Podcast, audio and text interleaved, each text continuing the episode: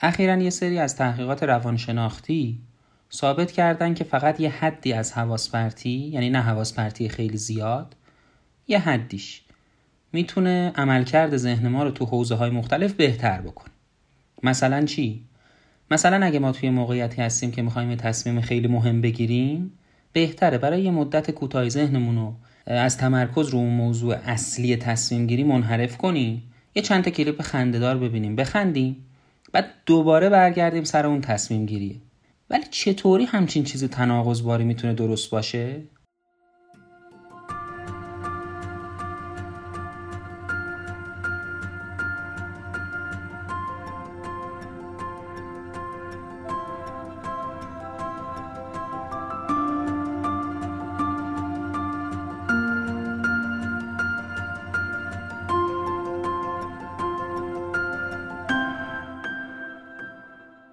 چیزی که میشنوید اپیزود 13 پادکست رادیو تاک هست که در تاریخ دهم بهمن ماه 1398 منتشر میشه.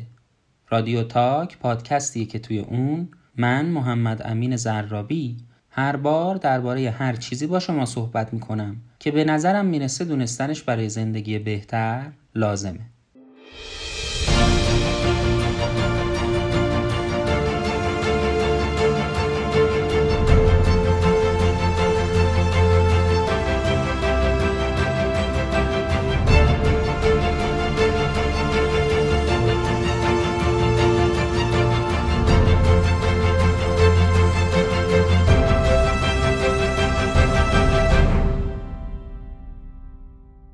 سلام. مطلبی رو که برای شما توی این پادکست بازگو می‌کنم آقای گرگ بیتو نوشته که در تاریخ 14 نوامبر 2013 و با عنوان How to Waste Time Properly در وبسایت ناتیلوس منتشرش کرده.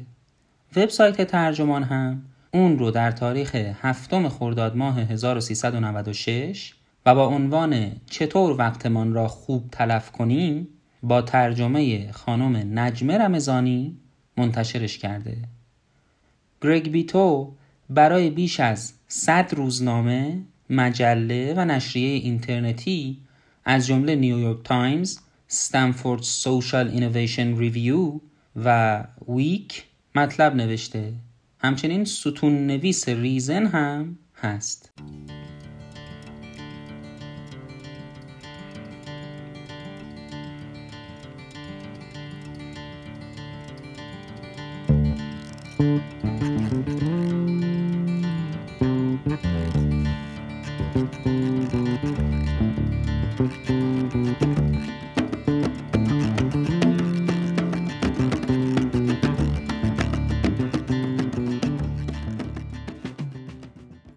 آقای گرگ بیتو مطلب رو اینجوری شروع می‌کنه. میگه از زمانی که آقای تیلور مهندس مکانیک معروف محاسبه کرد که دقیقا چند ثانیه طول می‌کشه تا کارگرای فولاد بیلشون رو تو بار سنگاهن وارد کنن.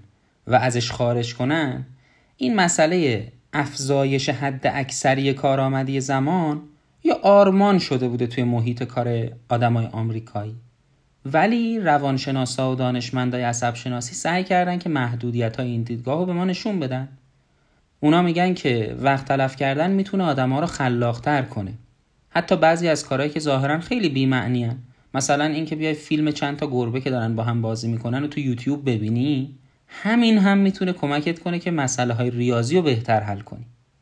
آقای برنت کوکر تو دانشگاه ملبورن استرالیا یه کار جالب کرده. اومده روی رفتار اینترنتی مطالعه کرده و فهمیده که بازدهی آدمایی که تو اینترنت گشت و گذار می‌کنن تو اوقات فراغتشون تو محل کار حدوداً 9 درصد از بقیه بیشتره.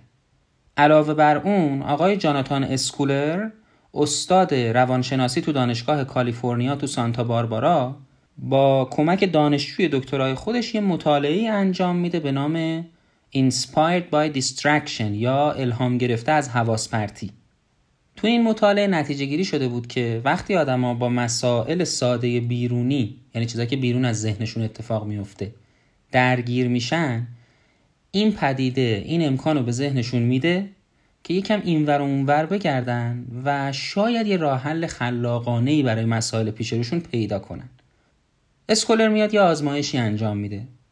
میاد یه سری از تکالیف کاربردی غیر عادی رو مشخص می‌کنه و میده به اون شرکت کننده های توی آزمایش. و از اونها می‌خواد که تا اونجایی که می‌تونن برای یه چیز دم دستی یه شیء خیلی ابتدایی یه کارکردهای مختلفی پیدا کنن. هر چی که پاسخ آدما به این سوال و این آزمایش بدیعتر و نوتر بود افراد خلاقیت بیشتری از خودشون نشون داده بودن. تازه بعد از اینکه این آزمون پایه رو انجام میده میاد شرکت کننده ها رو به گروه های مختلف تقسیم می‌کنه و دوره های آمادگی دوازده دقیقه‌ای به اونها میده. یعنی چی؟ یعنی اینکه مثلا به گروه اول میاد میگه که تا میای آماده بشی که دور بعدی مسابقه رو انجام بدی یه تکلیف حافظه‌ای سخت انجام بده. به گروه دوم میگه یه تکلیف حافظه‌ای غیر سخت انجام بده که یه امکان گشت و گذار ذهنی رو برای شرکت کننده ها فراهم کنه. به گروه سوم استراحت مطلق میده و به گروه چهارم مثلا وقفه ای نمیده. یعنی بلافاصله بعد از مرحله اول واردشون می‌کنه به مرحله دوم آزمایش. تو مرحله دوم هم میاد به هر کدوم از این چهار تا گروه یه تکلیف میده. میگه اینو انجامش بدید. نتیجه آزمایش خیلی جالبه. آقای اسکولر می‌بینه که اون گروهی که یه تکلیف آمادگی غیر سخت بهش داده شده بیشترین رشد تو امتیاز تکالیفش نشون میده. اسکولر میگه که جالب ترین نتیجه این مطالعه همینه که تکلیف غیر سخت بهتر بود از اینکه هیچ کاری انجام نشه. ولی چرای این قضیه خیلی روشن نیست. اسکولر میگه بهترین حدس من اینه که اگه شما درگیری تکلیف غیر سخت باشید این تکلیف یه جورایی باعث میشه که اون زنجیره های طولانی افکار توی ذهنتون شکل نگیره. پس چی کار می‌کنه؟ میاد انگار اون ظرف ذهن شما رو تکونش میده و همش می‌زنه و این باعث میشه که یه فکر رو برای مدت طولانی نگهش ندارید. اندیشه های زیادی به ذهنتون وارد میشه و ازش خارج میشه. و این روند پیوسته باعث میشه که آمادگی خلاق پیدا کنید. یعنی یه ظرف آجیل رو در نظر بگیرید که مثلا پسته هاش رفته تهش. بعد شما همینجور روش دنبال پسته میگردی. هرچی هم نگاه کنی فایده ای نداره. ولی میای این ظرف رو همش می‌زنی تکونش میدی پسته ها میاد رو و می‌تونی اونا رو برش داری. اسکولر میگه این تکلیف غیر سخت نقش همین تکون دادن و هم زدن ظرف رو داره.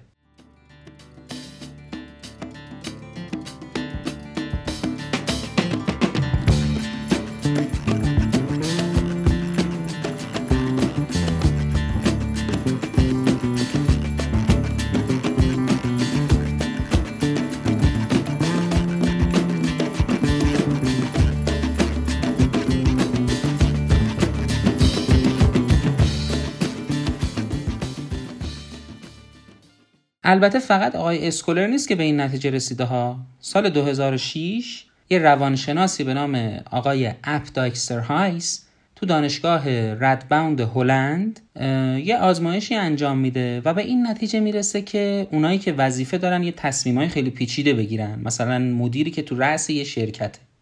وقتی که قبل از این تصمیم گیری یه فرصتی براش فراهم بشه که یکم حواسش رو پرت کنه عملکردش خیلی بهتر میشه. آزمایشش چی بوده؟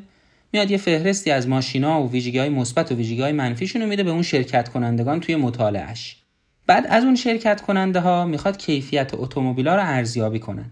هر گروهی هم باید قبل از چهار دقیقه جوابو می‌داده.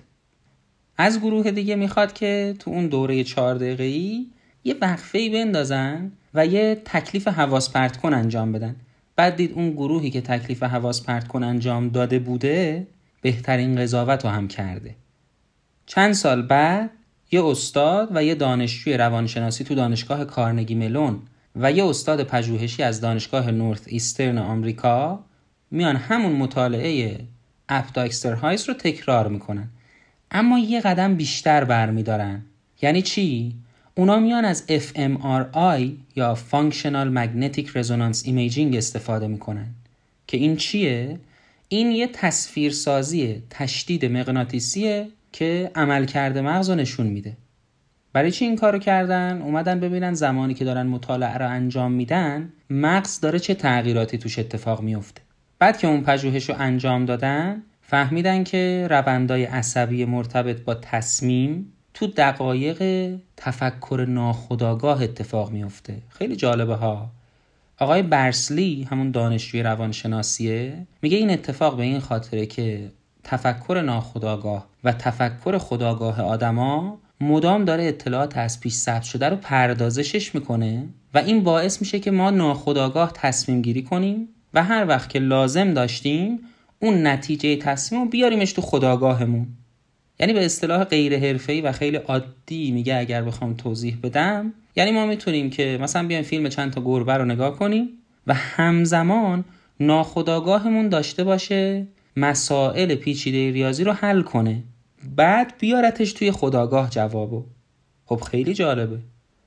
نویسنده های این مطالعه تو مجله اسکن سال 2013 مقالهشون رو منتشر می‌کنن و نتیجه اصلیشون که درس اصلی این اپیزود به ما هم هست رو منتشر می‌کنن. میگن که دوره های کوتاه تفکر ناخداگاه می‌تونه تصمیم گیری رو ارتقا بده. بعد یه راه حلم ارائه میدن و میگن که دقیقا بهترین نمونه های حواس پرتی برای آدما چیه.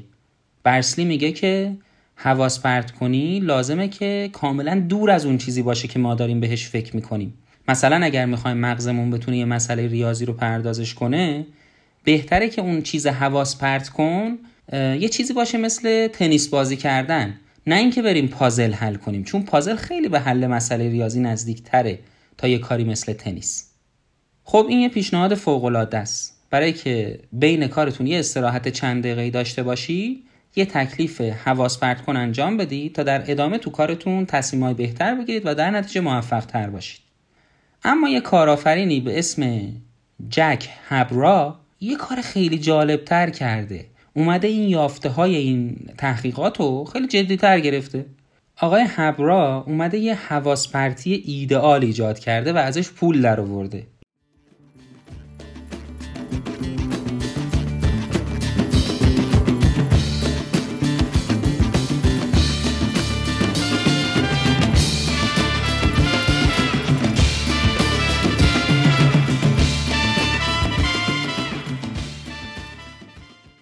Self Echo شرکت نوپای همین آقای هبراس که یه اپلیکیشنی رو درست کرده به اسم Upjoy حالا این Upjoy چیکار می‌کنه؟ Upjoy یه موتور برای که بیاد به ما که مخاطب این اپلیکیشن هستیم قطعه فیلم های مثبت و شوقاور نشون بده. شما بهش میگید که من چه محتوایی رو دوست دارم؟ مثلا ورزش حیوانات طبیعت چیزای خندهدار عاشقانه هر چی. بعد این موتور جستجوگر یه موجی از کلیپ ها و تصویرایی که مرتبط با موضوع مورد علاقمونه به سمتمون روانه می‌کنه. اتفاقا کلیپ ها و عکسایی هست که قبل از ما خیلی از بیننده ها دیدن و بهش امتیاز کافی هم دادن. بعد که زمان میگذره آبجو یاد می‌گیره که شما از چی خوشتون میاد. و جریان کلیپ ها و عکسایی که به سمتتون روونه می‌کنه رو سوق میده به سمت اون چیزایی که شما خیلی دوست دارید. اصلا فیلتر می‌کنه. فقط چیزایی که دوست دارید رو بهتون نشون میده. آقای اسکولر که اسمش قبلا تو این اپیزود گفته شد اومده به شرکت Self Echo کمک کرده تا این نرم افزار توسعه بده. و میگه این دقیقا همون مداخله ایه که طبق تحقیقاتی که ما کردیم در خدمت خلاقیت قرار می‌گیره. به دو دلیل. دلیل اول اینه که حال آدم ها رو خوب می‌کنه. و خب این یه واقعیتیه که جا افتاده که چیزهایی که باعث بهتر شدن حال آدما میشن خلاقیت رو هم افزایش میدن. و دلیل دوم اینه که یه تکلیف غیر سخت عرضه می‌کنه این Upjoy. بنابراین آقای اسکولر همین اپلیکیشن رو تاییدش می‌کنه. بعد آقای هبرا صاحب همون Self Echo و اپلیکیشن Upjoy میگه ما به این نتیجه رسیدیم که اون تصاویری که آدما رو تشویق می‌کنن که درباره آیندهشون فکر کنن یا یه جور حس جستجوگری رو تو آدما بیدار می‌کنن یا تصاویری که بدون خود هستن یعنی egoless ن آدم ها رو نشون نمیدن یا به خصیصه های زندگی ما کاری ندارن اینا هم همشون حواس پرت خوبی هن. و در ادامه میگه که وقتی افراد میان سر کارشون یه زمانی برای استراحت اختصاص میدن و بعد میرن تو فیسبوک این تجربه خوب نیست چرا چون یه تجربه ایگو دریون یا خودران هست. یعنی ما خودمون این پدیده رو می‌بریم جلو میریم تصاویر تعطیلات کسی رو تماشا می‌کنیم که جز فرند ها یا دوستای ماست و حسرت می‌خوریم. میگیم که این تعطیل شده رفته گشته بهش خوش گذشته. چرا من جای اون نیستم؟ چرا به من خوش نمیگذره؟ یعنی چون طرف رو می‌شناسیم امکان مقایسه ایجاد میشه و نتیجه این مقایسه سرخوردگیه. پس آقای هبرا پیشنهاد می‌کنه که اگه می‌خواید از وقت گذرونیتون تو محل کار بیشترین استفاده رو ببرید برید تو یوتیوب و تصادفی فیلم ها و عکسای نوزادا یوتیوب رو نگاه کنید. نه اینکه برید چیزای مربوط به دوستانتون رو ببینید. Self Echo تمام سعیش اینه که بیاد مدت زمان و تعداد زمانهای استراحت روزانه رو تعیین کنه تا یه کمی هم پیشگیری بکنه از سازگاری خوشگذرانه. سازگاری خوشگذرانه یعنی اینکه طرف دیگه خوشش میاد از کلیپ ها به جای کار کردن همینجور کلیپ نگاه می‌کنه. ولی Self Echo سعی کرده که جلوی این قضیه رو هم بگیره. هبرا میگه وقتی به یه چیز مثبت یا منفی عادت کنیم یواش یواش قوت عاطفیش کم میشه و ما نسبت به تاثیرش ایمن میشیم یا به اصطلاح انگلیسی desensitize میشیم. یعنی حساسیت زدایی برای ما اتفاق میفته و دیگه اون چیز برای ما حواس پرت کن تلقی نمیشه تو محیط کار. بنابراین به خاطر اینکه دلیل استفاده از Upjoy اینه که حواس پرت کن باشه و باعث بشه که طرف ادامه کارش رو بهتر انجام بده خود شرکت Self Echo محدودیت برای استفاده از این اپلیکیشن قائل شده. آقای گریگ بیتو به انتهای مطلب که می‌رسه یه حرفی رو می‌زنه که خیلی جالب و بامزه است. میگه حتما الان روح آقای تیلور که ابتدای صحبت اسمش به میون اومد با خوشحالی و خورسندی سر تکون میده. میگه خیالم راحت شد. بالاخره زمان استراحت آخرین بخش مدیریت نشده روز کاری دیگه وقت تلف کنی نیست.